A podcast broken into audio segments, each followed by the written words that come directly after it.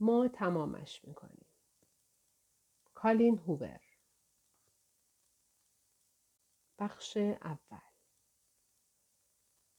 فصل اول یک پایم را روی لب پشت بام گذاشتم و از طبقه دوازدهم خیابانهای بستون را نگاه می کنم. به خودکشی فکر نکنم. نه، نه در مورد خودم. زندگیم را انقدر دوست دارم که بخواهم ادامهش بدهم. بیشتر در مورد دیگران فکر می کنم و اینکه در نهایت چطور تصمیم می گیرند به زندگیشان پایان دهند. آیا بعدا برای این تصمیمشان تأسف می خورند؟ حتما درست پس از آنکه اقدام به این کار می کنند و یک لحظه پس از آنکه کار شروع می شود هنگام سقوط آزاد سری کمی احساس پشیمانی می کنند. آیا در حالی که زمین به سرعت به طرفشان می آید به زمین نگاه می کنند و می گویند عجب غلطی کردم چه فکر مزخرفی بود. گمان نمی کنم اینطور باشد. من خیلی به مرگ فکر می کنم. به خصوص امروز که تازه همین دوازده ساعت پیش جانانه ترین سخنرانی تمجید در مراسم خاکسپاری را که اهالی پلتورای مین تا کنون شاهدش بودند ایراد کردم. خب شاید جانانه ترین سخنرانی نبود و می توانست ناموفق ترین سخنرانی هم به حساب بیاید. گمان می کنم بستگی به این دارد که نظر مادرم را بپرسید یا نظر مرا. مادرم که احتمالا تا یک سال با من صحبت نخواهد کرد. سوء تفاهم نشود. سخنرانی من مانند سخنرانی خواهر استیو جابز یا برادر پت تیلمن در مراسم خاکسپاری آنها نبود که در تاریخ ثبت شود. اما در نوع خود پرشور بود. اولش مضطرب بودم. هرچه نباشد مراسم خاکسپاری اندرو بلوم تحسین برانگیز بود. شهردار محبوب شهر زادگاه هم پلوتورای مین. صاحب موفق ترین آژانس املاک و مستقلات شهر. همسر جنی بلوم محبوب که قابل احترام ترین کمک مدرس کل پلوتراست. و پدر لیلی بلوم همان دختر عجیب و غریب با موهای قرمز آشفته که روزی عاشق یک مرد بی خانمان و مایه شرمساری کل خانواده شد. آن من بودم. من لیلی بلوم هستم و اندرو پدرم بود. امروز به محض اینکه در مراسم خاک سپاری در جایگاه تمجید از او صحبت کردم، یک بلیت هواپیما مستقیم به مقصد بستون گرفتم و اولین پشت بام بلندی را که توانستم پیدا کنم تصاحب کردم. باز هم نه به این علت که اهل خودکشی هستم. من هیچ قصدی برای آنکه خودم را از این بالا پرت کنم ندارم. فقط برای این به اینجا آمدم که واقعا به هوای تازه و سکوت نیاز داشتم. آپارتمان لعنتی در طبقه سوم به فضای آزاد دسترسی ندارد و هم اتاقی هم دوست دارد مدام صدای آواز خودش را بشنود. البته فکر سرمایه اینجا را نکرده بودم. سرمایش قابل تحمل است اما چندان راحت هم نیست. به هر حال می توانم ستاره ها را ببینم. وقتی آسمان آنقدر صاف است که می توان شکوه کائنات را به معنی واقعی کلمه حس کرد، مرگ پدر، هم اتاقی زجرآور و سخنرانی پرسش برانگیزم در مراسم خاک سپاری حس چندان بدی به من نمی دهد. دوست دارم که آسمان اینطور حس کوچک بودن به من می دهد. امشب را دوست دارم. خب بگذارید این جمله را طور دیگری بگویم که احساساتم را بهتر نشان دهم. امشب را دوست داشتم. اما متاسفانه در با چنان شدتی باز شد که خیال کردم کسی از راه پله به داخل پشتبان پرتاب شده. در دوباره به شدت کوبیده شد و صدای پایی به سرعت به طرف جایی که سندلی ها چیده شده بودند رفت. حتی به خودم زحمت ندادم سرم را برگردانم. هر کس که بود بعید بود متوجه من که آن پشت سمت چپ در پاهایم را از لبه پشت بام آویزان کرده بودم بشود. صدای پا با چنان عجله وارد اینجا شد که اگر گمان کرده باشد تنهاست خودش مقصر. آرام آه می کشم. چشمهایم را می بندم و سرم را به دیوار گچی پشتم تکیه می دهم. به دنیا ناسزا می گویم که این آرامش تعمل برانگیز را از من دریغ کرد. حداقل کاری که دنیا می تواند در ساعتهای پایانی امروز برایم انجام دهد آن است که صدای پا متعلق به یک زن باشد نه یک مرد. اگر قرار است با کسی مصاحبت داشته باشم ترجیح می دهم زن باشد. من به اندازه کافی قوی هستم و احتمالا در بیشتر موارد می توانم خودم را کنترل کنم. اما در حال حاضر آنقدر راحتم که دلم نمی‌خواهد نصف شبی با یک مرد عجیب روی پشت بام تنها باشم و آرامشم را از دست بدهم. شاید نگران امنیتم بشوم و بخواهم اینجا را ترک کنم. در حالی که دلم نمی‌خواهد از اینجا بروم. همانطور که گفتم من الان خیلی راحتم. بالاخره به چشمهایم اجازه می دهم به شبهی که به پایین خم شده گردشی داشته باشند. با این شانسی که من دارم باید مطمئن می بودم که او مرد است. با اینکه از بالای نرده ها خم شده می توانم تشخیص بدهم که قد بلند است. شانه های پهنش با حالت شکننده که سرش را بین دستهایش گرفته است در تضاد است. در شرایطی که نفسهای عمیق می کشد و وقتی نوبت بازدم می رسد هوا را به زور خارج می کند برایم سخت است بلند شوم و پشت سرش ظاهر شوم. به نظر می رسد در آستانه فروپاشی است. با خودم فکر می کنم حرفی بزنم که بداند اینجا تنها نیست یا گلویم را صاف کنم. اما در لحظه که این فکر را می کنم می چرخد و به یکی از سندلی های پشت سرش لگت می زند. از صدای جیر کشیده شدن صندلی روی زمین خودم را عقب می کشم و او که انگار حتی خبر ندارد کسی صدا را می شنود به یک لگت بسنده نمی کند و بارها و بارها به صندلی لگت می زند. صندلی هم به جای آنکه با این ضربات مستقیم به زمین بیفتد همینطور حرکت می کند و دورتر و دورتر می شود. حتما این صندلی از پلیمر مخصوص صنایع دریایی ساخته شده است. یک بار هم پدرم را دیده بودم که همین عمل را بیرون خانه با میزی که از پلیمر مخصوص صنایع دریایی ساخته شده بود انجام می‌داد. مثل این بود که میز به او میخندید. سپرش غور شد اما روی پایه های میز حتی یک خط هم نیفتاد. این مرد باید بداند با چنین ماده با کیفیتی نمی‌تواند مسابقه بدهد. زیرا بالاخره از لگت زدن به صندلی دست برمیدارد. حالا کنارش ایستاده و دستهایش را مشت شده کنار بدنش نگه داشته است. صادقانه بگویم کمی به او قبطه می‌خورم. این مرد خشمش را مانند یک قهرمان روی اسباب و اساسیه پشت بام خالی می کند. ظاهرا او هم مثل من روز گندی داشته است اما برخلاف من که دلخوری هایم را روی هم انباشته می کنم تا اینکه به شکل خشونت منفعل بروز کنند این مرد آنها را تخلیه می کند. قبلا بهترین روش تخلیه خشم برای من باغبانی بود. هر وقت دچار استرس می شدم به حیات خلوت می رفتم و هر گیاه هرزی پیدا می کردم بیرون می کشیدم. اما از دو سال پیش که به بستون نقل مکان کردم حیات خلوت و پاسیون ندارم و علف هرزی در دسترسم نیست. شاید من هم باید یک صندلی از جنس پلیمر صنایع دریایی برای خودم تهیه کنم.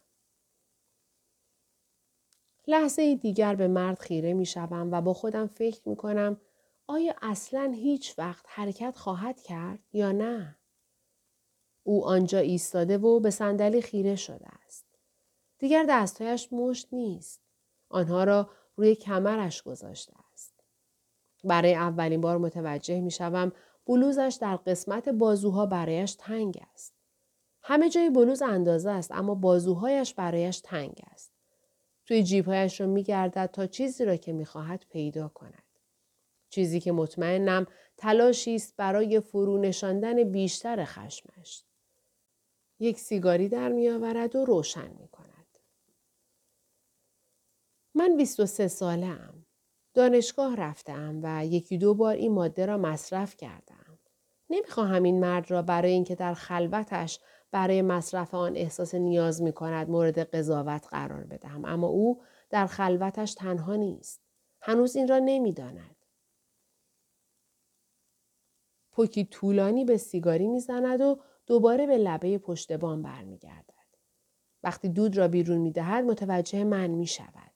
لحظه ای که با هم چشم تو چشم می شویم می ایستد. وقتی مرا می بیند در چهرهش نشانی از تعجب یا خوشحالی نیست. حدود سی چهل سانتی متر با من فاصله دارد اما نور ستارگان آنقدر هست که بتوانم چشمهایش را ببینم که بدون آنکه ذره ای از افکارش را لو بدهند سراپایم را ورانداز می کنند. این مرد اصلا نمی‌گذارد دستش رو شود. چشمهایش مشکوک و دهانش کاملا بسته است. انگار نسخه مرد تابلوی مونالیزاست. می‌پرسد اسمت چیه؟ صدایش را در دلم احساس می کنم. این خوب نیست. صدا باید همانجا در گوش متوقف شود. اما گاهی اوقات در حقیقت خیلی به ندرت صدایی از گوش من نفوذ می کند و در تمام بدنم تنین می اندازد. صدای او یکی از آن صداهاست. عمیق، مطمئن و تا حدی نرم. وقتی پاسخش را نمی دهم، سیگاری را به سمت دهانش می برد و پک دیگری می زند. بالاخره می گویم لیلی از صدایم متنفرم. آنقدر ضعیف است که به نظر نمی رسد از اینجا حتی به گوشش برسد. چه رسد به اینکه بخواهد درونش تنین بیاندازد. چانهاش را کمی بالا می‌برد و سرش را به طرفم خم می کند. لیلی میشه لطفا از اونجا بیای پایین؟ تازه متوجه وضعیت ایستادنش می. حالا راست و شاید بشود گفت جدی ایستاده است. انگار نگران است من بیفتم. خودم نگران نیستم. لبه پشت بام حداقل سی چهل سانتی متر است و تازه من بیشتر به سمت پشت بام مایل هستم. اگر بخواهم بیفتم حتی اگر نخواهیم نقش باد موافق را به حساب بیاوریم می توانم به راحتی خودم را نگه دارم. به پاهایم و بعد به او نگاهی می اندازم. نه ممنون. اینجا راحتم. کمی میچرخد. انگار نمی‌تواند مستقیم نگاه کند. خواهش می‌کنم بیا پایین. با وجود که از کلمات خواهش می‌کنم استفاده می‌کند حرفش حالا بیشتر شبیه یک خواسته است. اینجا هفت صندلی خالی هست. تصحیحش می‌کنم. تقریبا شیش تا. و به او یادآوری می‌کنم همین الان تلاش می‌کرد یکی از آنها را از بین ببرد. به جنبه شوخی حرفم توجه نمی کند. وقتی نمی‌توانم دستورش را انجام بدهم یکی دو قدم نزدیکتر می آید. تو فقط ده سانت با سقوط و مردن فاصله داری. من برای امروز به اندازه کافی از این گرفتاری ها داشتم. دوباره اشاره می کند که پایین بیایم. تو من عصبی می کنی. حالا اینکه حال خوش نعشگی رو میپرونی بماند. چشمهایم را میچرخانم و یک پایم را روی پای دیگرم میاندازم. خدا نکنه یه سیگاری حروم بشه. میستم و دستهایم را با شلوار جینم پاک می‌کنم. همانطور که به طرفش می‌روم می‌گویم بهتر شد؟ با عجله هوا را بیرون می‌دهد. گویی با دیدن من روی آن لبه نفسش بند آمده بوده است. از کنارش میگذرم که به سمتی از پشت بام که چشم انداز بهتری دارد بروم. و وقتی این کار را می کنم نمی توانم به اینکه او متاسفانه چقدر تو دل برست توجهی نکنم. نه تو دلبرو برایش توهین است. این مرد جذاب است. آراسته است و با تراوت. به نظر می رسد چندین سال از من بزرگتر است. گوشه چشمهایش که مرا دنبال می کند چروک شده است و لبهایش حتی وقتی ناراضی نیست حالت افتاده دارند. وقتی به سمتی از ساختمان می رسم که مشرف به خیابان است به جلو خم می شوم و به اتومبیل های پایین چشم می دوزم. تلاش می کنم به نظر نرسد تحت تأثیرش قرار گرفتم. حتی از مدل کوتاه کردن موهایش هم می توانم بفهمم دیگران به راحتی تحت تأثیرش قرار می گیرند. برای همین من از اینکه منیت او را ارضا کنم خودداری می کنم. نه به این علت که او کاری انجام داده که موجب شده از فکر کنم در وجودش منیت هست. بلکه به این علت که یک بلوز غیر رسمی بربری پوشیده و من گمان نمی کنم هیچ وقت با کسی تماس داشتم که تمکن مالی آن را داشته باشد از این مارک برای لباس دم دستی استفاده کند. صدای پاهایش را می شنوم که به من نزدیک می شوند. به نرده های کنار من تکیه می دهد. از گوشه چشم می بینم به سیگاریش پک دیگری می زند. وقتی پکش را می زند آن را به من تعارف می کند. با تکان دادن دست تعارفش را رد می کنم. اصلا نمی خواهم تحت تأثیر این مرد قرار بگیرم. صدایش به اندازه کافی ایجاد کشش می کند. انگار دلم می‌خواهد دوباره صدایش را بشنوم. برای همین از او سوالی می‌پرسم. حالا اون صندلی چیکار کرده بود که اونقدر عصبانی شده بودی؟ نگاه هم می کند. مانند آن است که واقعا مرا نگاه می کند. چشمهایش به صورتم دوخته می شود و همانطور خیره می ماند. مثل اینکه رازهایم همانجا روی صورتم نوشته شده است. من هیچ وقت چشمهایی به تیرگی چشمهای او ندیدم. شاید هم دیده باشم اما چشمها در چنین شرایط هولناکی تیره تر به نظر می رسند.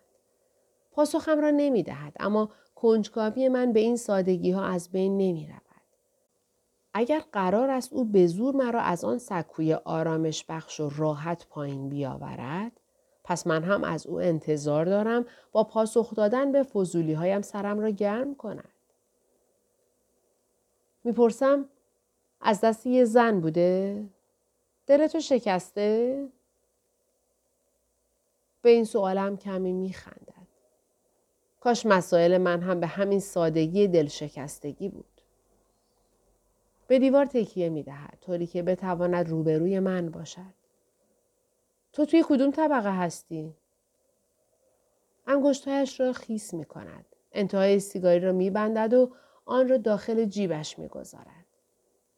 قبلا ندیده بودمت. برای اینکه من اینجا زندگی نمی کنم. به سمت آپارتمانم اشاره می کنم. اون آپارتمان بیمه رو می بینین؟ چشمهش را جمع می کند و به سمتی که من به آن اشاره می کنم نگاه می کند. آره. من ساختمان کناریش زندگی می کنم. کوتاهه. از اینجا دیده نمیشه. سه طبقه بیشتر نیست. دوباره روبرویم میستد و آرنجش را روی نرده تکیه می‌دهد. اگه خونت اونجاست اینجا چیکار می‌کنی؟ دوست پسرت یا کس و کار دیگت اینجا زندگی می‌کنن؟ این جملهش موجب می شود احساس کوچکی کنم. این نوع سر صحبت باز کردن خیلی دم دستی و ناشیان است. اما از ظاهر این مرد معلوم می شود تبهرش در این کار بیش از این هاست. برای همین باعث می شود خیال کنم تبهرش را برای زنانی نگه داشته است که حس می کند ارزشش را دارند. می‌گویم پشت بوم خوبی داری. ابروهایش را بالا می‌برد و منتظر میماند توضیح بدهم. هوای تازه می‌خواستم. دنبال جایی برای فکر کردن بودم. گوگل ارس رو جستجو کردم نزدیکترین مجتمع آپارتمانی که پشت بوم خوبی داشت اینجا بود. با لبخند نگاه هم می کند. می گوید حداقل فکر اقتصادی داری. ویژگی خوبیه. حداقل سر تکان می دهم. زیرا من فکر اقتصادی دارم و این یک ویژگی خوب است.